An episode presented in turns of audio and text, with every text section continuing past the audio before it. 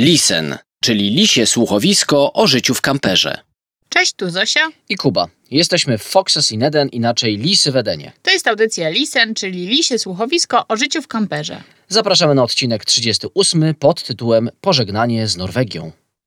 W ostatniej audycji opowiadaliśmy Wam, że przemieszczaliśmy się drogami e, południowej Norwegii i chcielibyśmy dzisiaj na tym południu jeszcze chwilę pozostać, e, ponieważ no, jest wyjątkowo urokliwa ta południowa Norwegia, pogodowo również, e, ale prawda jest taka, że wszystko co dobre szybko się kończy i niestety naszą przygodę z Norwegią skończyliśmy i na koniec dzisiejszego odcinka, dzisiejszej audycji na pewno opowiemy Wam, jak wyglądało przekraczanie granic norwesko-szwedzkich, być może szwedzko-polskich również. Być może powiemy też, jak nie wyglądało. E, A jeżeli chodzi o to stwierdzenie, co dobre szybko się kończy, to jest takie względne, no bo jednak dwa miesiące to nie tak mało. To nie jest tak szybko, ale No nie jest też tak długo. Ostatnia nasza podróż na przykład na Bałkanach trwała ponad 7 miesięcy. no więc właśnie, więc w naszym wypadku to Szybko. jednak szybko. Zacznijmy dzisiaj od miasta. Od miasta, które nazywa się Kristiansand. To jest miasto skądinąd znane. Wiele osób zaczyna tam swoją przygodę w Norwegii. Może dlatego, że jest portowym. No więc właśnie, jest to miasto portowe. Niektórzy tam pewnie przypływają do tego miasta i dalej gdzieś w Norwegię się e, udają. Natomiast myśmy tutaj się skupili na mieście i w naszym wypadku to było jedno z ostatnich miast, które odwiedziliśmy na drodze.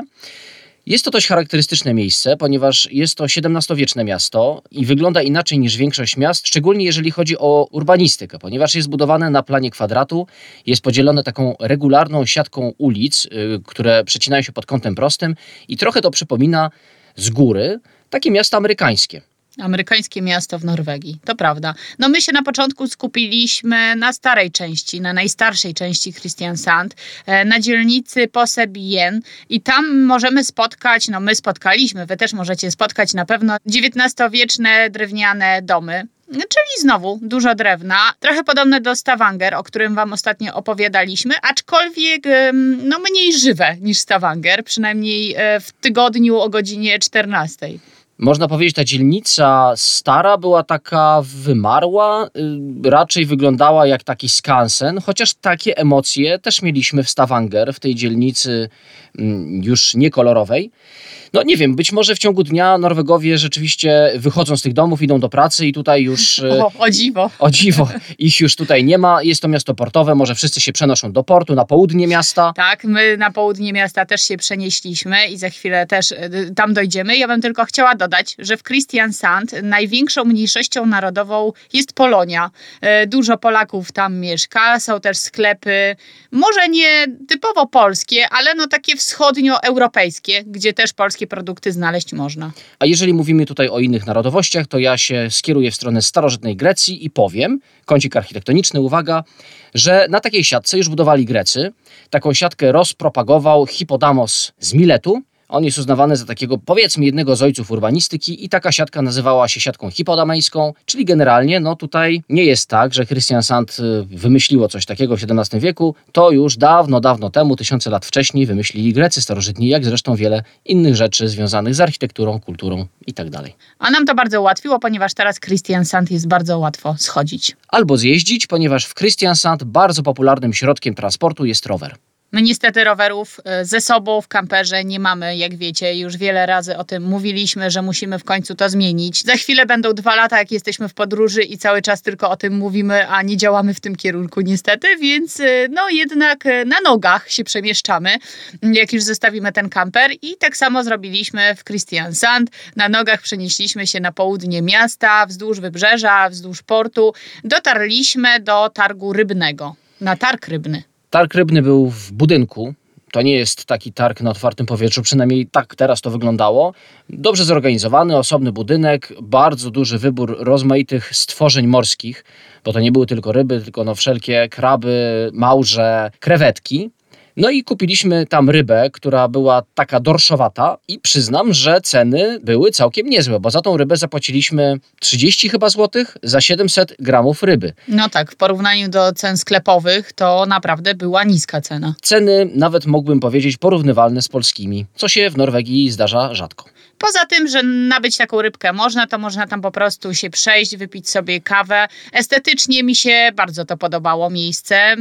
Ludzi było naprawdę dużo, podobno nawet e, lokalsi, nie tylko turyści odwiedzają to miejsce i właśnie sobie tam chadzają na kawkę czy lunch. A jeżeli ktoś jest ciekaw architektonicznych rzeczy, to może sobie obejrzeć bardzo ładną, nowoczesną salę koncertową, która stoi nad samym brzegiem kanału. Ze względu na to, że parkingi w miastach są płatne i często na tych parkingach jest takie ograniczenie czasowe, ile stać samochodem można, to my na Christian Sand poświęciliśmy 3 godziny, bo tyle można było na tym parkingu, na którym się zatrzymaliśmy. Oczywiście parking był płatny, tam około 50 zł zapłaciliśmy za 3 godziny, ale trzeba też pamiętać, że wjazd do miast jest często płatny w Norwegii i do Christian Sand, jak wjeżdżaliśmy naszym samochodem, naszym kamperem dużym, płaciliśmy około 38 koron, a osobówka płaci mniej, bo 25 koron. Poruszaliśmy się dalej norweskim wybrzeżem w kierunku zachodnim i trafiliśmy na koniec świata. Trafiliśmy do miasta o nazwie Siome i najbardziej na południe wysuniętym punktem właśnie w tym mieście Siome jest tak zwany koniec świata. Verdens Erde jest to bardzo malownicza przestrzeń, mnóstwo takich skalistych wysepek, półwyspów niewielkich, po których można się przejść.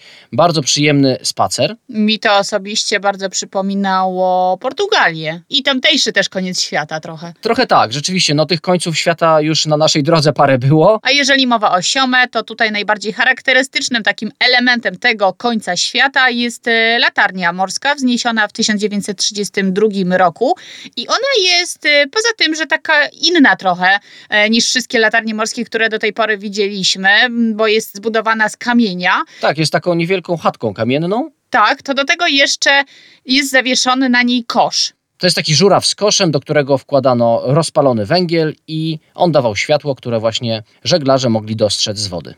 Następnie z końca świata udaliśmy się do najstarszego miasta w Norwegii, ponieważ jest to miasto z okolic IX wieku i ono się nazywa Tonsberg.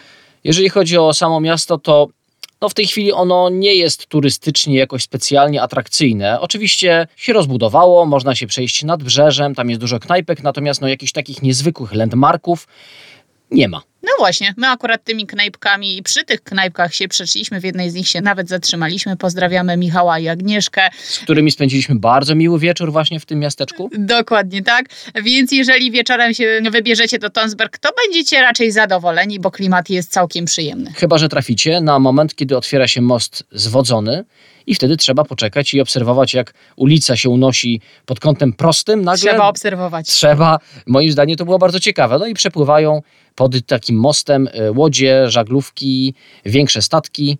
Ja No. pierwszy raz widziałam akurat, jak taki most zwodzony się otwiera i jeszcze przed tym, jak się otworzy, to mm, wychodzi taki sygnał, taki dźwięk, e, trochę jak dzwonek w szkole, w podstawówce. Przypomniały nam się stare czasy.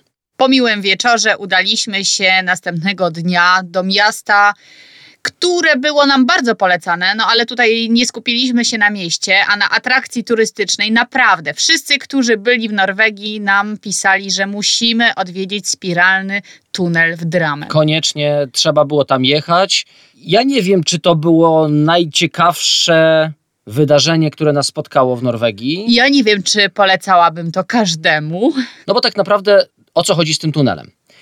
W latach 50. miasto chciało zbudować nowe ulice, potrzebowało kamienia i w tym celu oczywiście można było zbudować jakiś kamieniołom, wysadzać skałę i ten kamień pozyskać, ale miejscowy inżynier miejski wpadł na pomysł, że można podejść do tego trochę inaczej i przy okazji wysadzania skały stworzyć taki spiralny tunel, który będzie czymś zupełnie wyjątkowym, stworzyć z niego atrakcję turystyczną i przy okazji budowy tych ulic zrobić dla miasta coś więcej. I tym samym właśnie taki tunel stworzono. W 61, 1961 roku został otwarty, ma 1650 metrów, no i jest tam parę takich zakrętów spiralnych, wjeżdża się z poziomu miasta na górę, z której można to miasto podziwiać. No na takie wzgórze. Wzgórze jest na wysokości 200 metrów nad poziomem morza i właśnie stamtąd obserwujemy sobie to miasto Drammen. Drammen e, jest nazywane sypialnią stolicy, sypialnią Oslo. Raczej ludzie, którzy pracują w stolicy, mieszkają właśnie w Drammen, ale jeżeli chodzi o ten spiralny tunel, no to jest całkiem ciekawe, całkiem przyjemne. Ja się trochę czułam jak na może go kartach, może trochę jak na jakiejś karuzeli. No ale po chwili jazdy może się w głowie zakręcić, bo ta spirala jest dość ciasna, więc cały czas czujemy tą siłę odśrodkową. Na górze jest restauracja, knajpa, jak ktoś bardzo chce, to może coś zjeść i stamtąd też można udać się na różne szlaki. My na żaden szlak się nie wybraliśmy, mieliśmy w planie już, e, no niestety, kierunek e, Szwecja. Kierunek Szwecja, ale zanim to, to musieliśmy zjechać sobie trochę na południe, czyli się cofnąć. E, Pojechaliśmy do miasteczka o nazwie Horten i stamtąd odpływają promy do miasteczka Mos. Taki prom, no płynie około 30 minut. Koszt to jest 200 koron, czyli niecałe 100 zł za samochód taki duży jak nasz, aczkolwiek nasz samochód ma do 6 metrów, więc my się mieścimy trochę tak jak osobówki jednak. Bez problemu dopłynęliśmy do Mos, zaczęliśmy jechać w stronę Szwecji. Bez problemu. Zastanawiam się, jakie problemy mogą być. Mógłby być sztorm, e, mogłaby być podwodna skała, która niszczy prom. Rozmaite problemy mogą wyniknąć. No to tak, tak. Żadnych takich problemów nie mieliśmy po drodze. Uznaliśmy, że z racji tego, jakie mamy czasy, przekroczymy granicę w jakimś, jakimś mniejszym przejściem, bo zwykle na tych dużych po prostu są kolejki, y, wjeżdżają samochody dostawcze, wiadomo, że są bardziej sprawdzane. No i wybraliśmy takie przejście niewielkie na drodze numer 220 i z jakiegoś powodu nie sprawdziliśmy, czy ono w ogóle działa. A no właśnie, niby mamy doświadczenie, niby już te dwa lata jeździmy i powinniśmy wiedzieć, co jest ważne przy przekraczaniu granic na przykład, a tutaj się jakoś zapomnieliśmy, jakaś zaćma e, nastała. No może to, że w Norwegii i w Szwecji mniej daje się odczuć takie różne obostrzenia związane z pandemią, jakoś nas tak nakierowały w taką stronę, że wszystko będzie tak jak zwykle. Tak czy inaczej, przejść granicznych nie sprawdziliśmy, nie zobaczyliśmy, które są otwarte, które są zamknięte i bardzo się zdziwiliśmy, gdy już dojechaliśmy do takiego przejścia granicznego, mniejszego i okazało się, że jest ono zabarykadowane. Tak, tak, bo tam na przykład w ogóle nie było żadnych pawilonów takich, które zwykle na takich przejściach stoją. Było po prostu jakieś ostatnie domostwo i na drodze stały, stał płot z opon. Kolorowych. Tak, no niestety. No, zdziwienie było bardzo duże.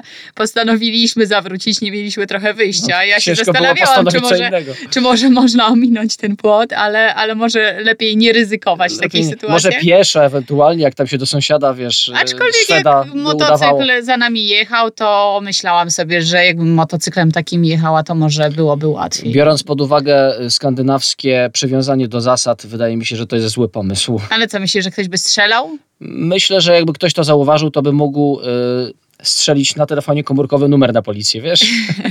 tak czy inaczej, zawróciliśmy, e, musieliśmy wracać tam około 45 minut i przejechać się na trochę większe przejście graniczne, które przebiegało przez rzekę i nazywa się Svinesund. To przejście, nie ta rzeka, Na szczęście tutaj także nie było żadnych kontroli, ale po drugiej stronie, ani płotów. ani płotów, ale po drugiej stronie drogi widzieliśmy sznur samochodów, które stały na przejściu ze Szwecji do Norwegii, czyli wygląda na to, że ze Szwecji do Norwegii wjeżdża się ciężej niż z Norwegii do Szwecji. Że są kontrole, tak? No tutaj akurat doszły nas słuchy, że te kontrole polegają na tym, by sprawdzić, ile towaru się wwozi do tej Norwegii, no bo umówmy się, Szwecja jest jednak tańsza, więc duża część Norwegów e, przejeżdża sobie do Szwecji, robi duże zakupy i do tej Norwegii wraca. Sama droga w Szwecji do Ystad, skąd mieliśmy prom do Świnoujścia, była już bardzo zwykła, można powiedzieć. To była po prostu taka autostrada przez większe miasta, przez obwodnice. Nic tutaj niesamowitego już Wam nie opowiemy. Ja myślę, że moglibyśmy jeszcze coś niesamowitego opowiedzieć o samym mieście Istad, ale to może za tydzień. Za tydzień trochę powiemy właśnie o architekturze Szwecji, ponieważ ona wydaje się być jednolita, a nagle okazuje się, że są takie miejsca, gdzie zmieniamy kraj, będąc w tym samym kraju. Czyli rozszerzymy kącik architektoniczny troszkę. Nawet ja będę mogła się udzielić. Nawet Zosia się udzieli.